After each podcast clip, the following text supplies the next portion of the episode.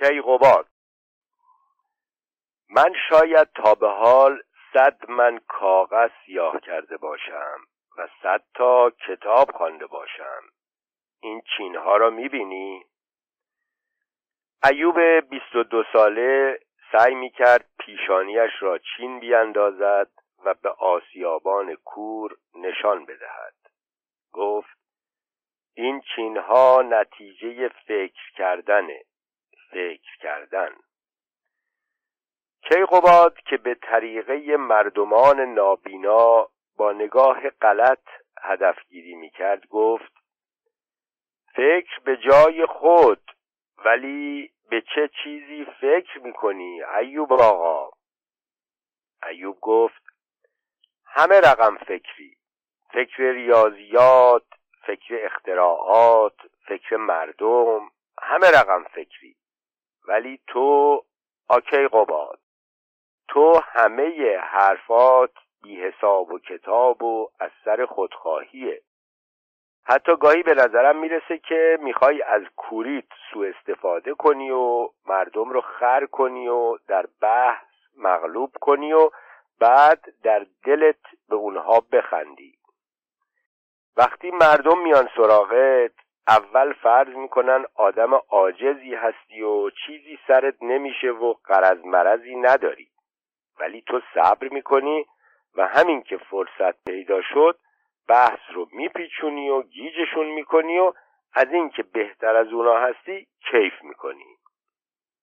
ایوب با حرارت حرف می‌زد و کیقوباد آسیابان لبخندی می‌زد که می‌شد به پوزخند تعبیرش کرد. و همین به دلخوری ایوب میافزود. کجای حرفهای من خنده داشت؟ کیقوباد گفت کسی خنده نکرد ایوب آقا. چرا از راه نرسیده افتادی به بحث های همیشگی؟ به خورده اول نفس چاخ کن. بعد کیقوباد فرم صورتش عوض شد و حالت جدیتری گرفت و گفت اتفاقا حرف اینه که تو تصور می‌کنی از همه خلایق بالاتری. چطور؟ خیلی البته واضح نیست و ضرری هم به کسی نمی‌زنه. ولی دقت کن تو داری ایوب آقا دائما دلسوزی مردم رو می‌کنی. از بیوساری و بدبختی دختر سید ازونگو تا نداشتن جازی دختر رضاقلی و بیکار شدن حسن ملاقبو ولی کسی از تو تقاضای دلسوزی کرده؟ همش گریز به صحرای کربلا. چرا نمیری دنبال روزخونی؟ به جای درس مهندسی. ایوب گفت آدمی را آدمیت لازم است. کیقوباد گفت البته که لازم است.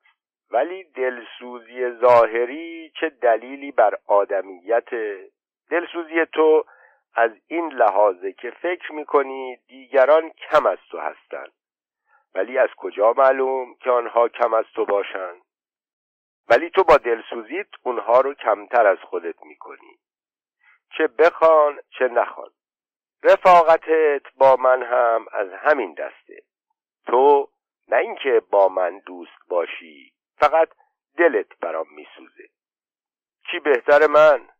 آسیوبون کور پر از گرد و غبار و آرد گندم. خوراک آوردنت هم از سر صدقه است. نه اینکه بخوای با من هم غذا بشی. البته نه اینکه ممنون نباشم که البته هستم.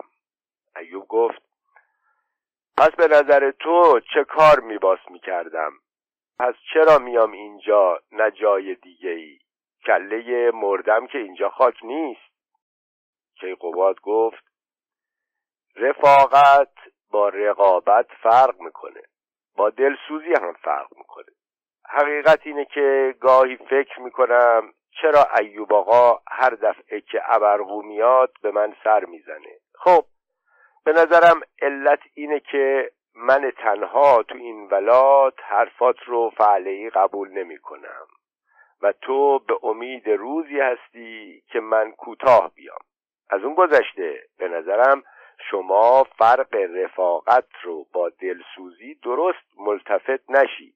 نه اینکه بخوام سرکوفتت بزنم استغفر الله. ولی شما همه را از لحاظ دلسوزی نگاه می‌کنی و باطن امر اینه که فکر می‌کنی همه از جناب عالی اینقدر کمترن.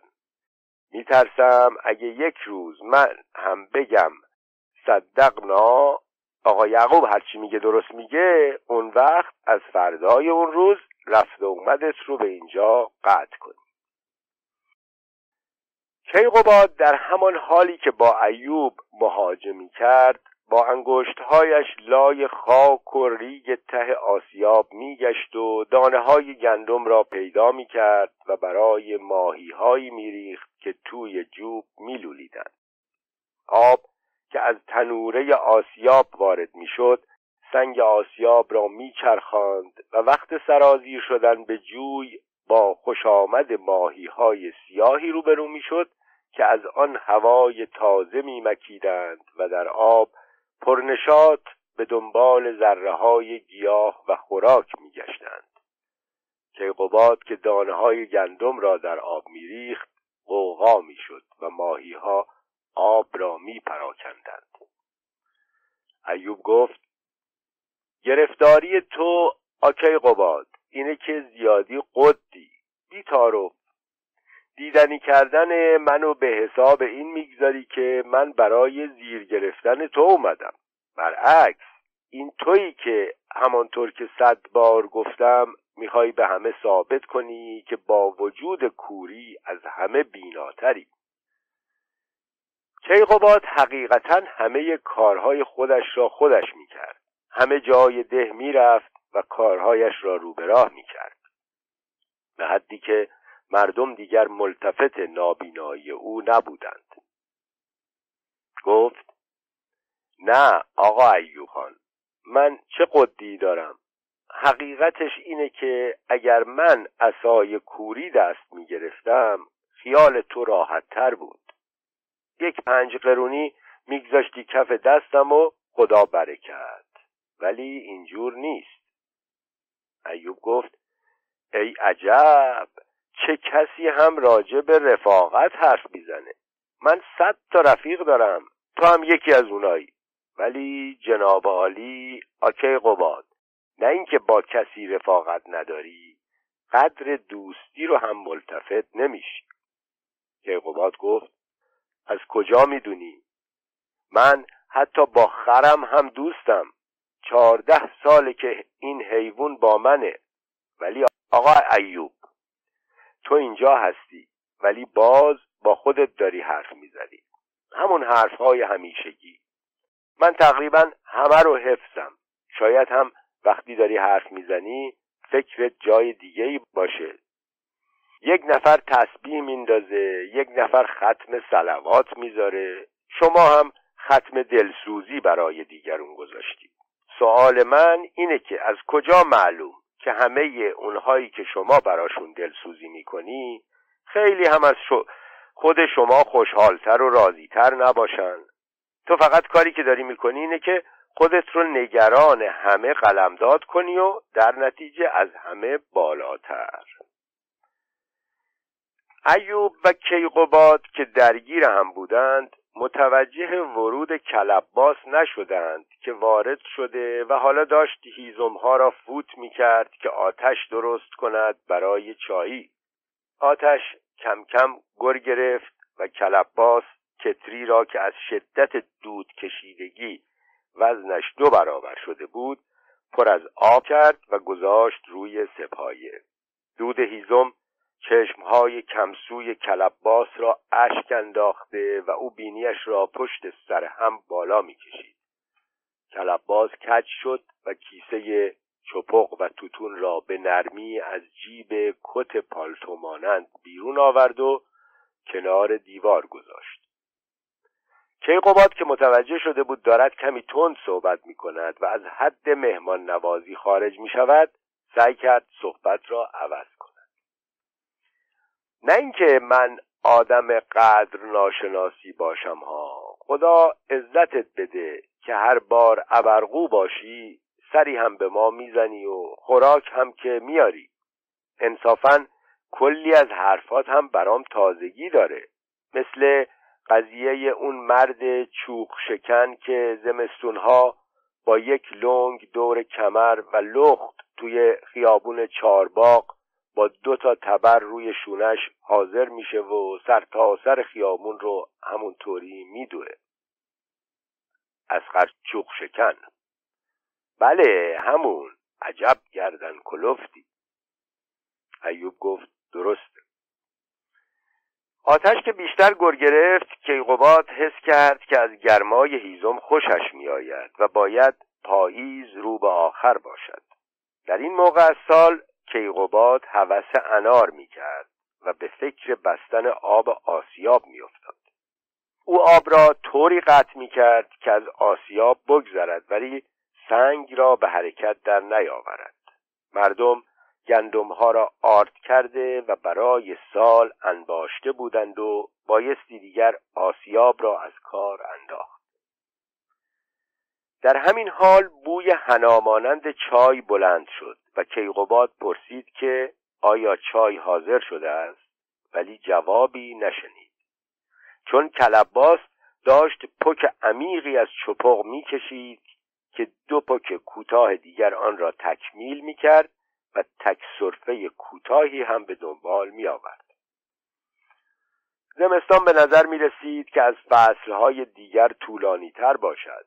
مشتری دیگر نمی آمد و تنها کلباس سر می‌زد و فاطمه ماسی که برای او ماست و نان و پیاز می آورد و در عوض آرد می گرفت شب که می شد زوزه شغالها نزدیک و نزدیکتر می و گاهی کیقوباد را واهمه بر می داشت. در این فصل لب او می ترکید و ترکهای پایش عمیقتر و دردناکتر می شد. کمی از زمستان گذشته کیقوباد فکرش را از کار میانداخت و بیشتر به صدای آب و باد گوش می‌داد و بقیه اوقات را هم خودش را توی نمد میپیچید و میان خواب و بیداری سیر می‌کرد. کیقوباد خرش را هم نزدیک خودش میبست که از گرمای هیزم بهره ببرد. گاهی که برای خرید قند و چای به ده می‌رفت سوار خر می‌شد که آن هم از پارسال تابستان متوجه شده بود که حیوان از بالا رفتن شیبهای ملایم هم عاجز است و به همین خاطر پیاده می‌شد تا بعد از سربالایی سوار شود. چون نمی‌توانست نفس نفس زدنهای دردآلود حیوان را تحمل کند. نه اینکه وسع خریدن خر دیگری را نداشته باشد ولی حتی از فکر اینکه حیوان را ول کند توی بیابان که خوراک شغال بشود ناراحت می‌شد. می‌گفت چطور حیوان بیچاره رو ول کنم تو بیابون؟ چهارده سال بهم خدمت کرده. حیوان حتی شاید بیش از آن که کیقوباد فکرش را می‌کرد جزئی از آسیاب و زندگی او بود. شبها گاهی صدای خرخر از گلوی حیوان شنیده می‌شد که کیقوباد را نگران می‌کرد. او با کندی بلند می‌شد و گردن او را نوازش می‌داد و حیوان دندانهایش را به هم می‌زد که وانمود کند صدا از دندانهای او بوده. ولی کیقوباد ملتفت بود بدن حیوان در گرمای ناسالم میسوزد و گردن و سینهاش برق عرق است و روزها وقتی که با دست او را قشو می کرد دنده های او بیشتر و بیشتر زیر دستهایش می آمد کیقوباد برای اینکه حیوان قوه بیشتر پیدا کند جو او را اضافه می کرد و برای اینکه او بتواند با دندانهای فرسوده و بیقوتش جو را خورد کند آن را از شب پیش خیس می کرد تا نرم شود. با او حرف می‌زد. خیالت راحت باشه. جو تا فردا مثل حلوا نرم میشه. می‌خوری و چاق میشی. خبری نیست بابا. مریضی مال همه است. چیزی نیست. خبری نیست. ولی او کم غذاتر می‌شد و با چشمان درشت خود صاحبش را میپایید که در اطراف او کلوول می کند و شاید تنها به این دلیل نمی مرد که دل او را نشکند.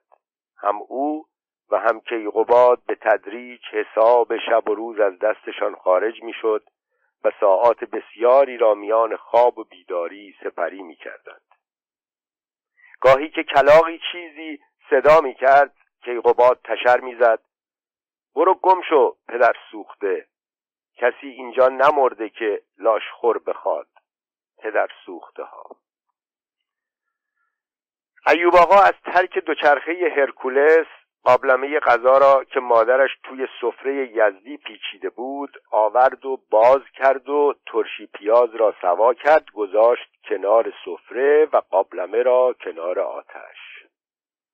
بوی ترخون و بعد بوی تخم مرغ و نان خانپزی یک یک به مشام کیقوباد خورد. گفت باز هم خاگینه. ایوب گفت چه کار کنم؟ اطفاری هستی گوش نمی‌خوری. وگرنه خورشت و چیزهای دیگه هم داشتیم. کیقوباد کنار آتش غذا را با تحمل می‌خورد و اجزای آن را تجزیه می‌کرد و تازگی کهنگی هر یک را حدس می‌زد. ایوب آقا در غذا خوردن همکاری می‌کرد ولی گرسنه نبود. کلباس داشت چای بعد از چپق می‌خورد. غذا که تمام شد کیقوباد با دقت چهار طرف سفره را گرفت و خوردریز نان و غذا را ریخت برای ماهی ها ماهی ها ولوله کردند. کلباس پشتش را به دیوار تکیه داده و پاهایش را دراز کرده و حالت کسی را گرفته بود که بخواهد تا دیر وقت بماند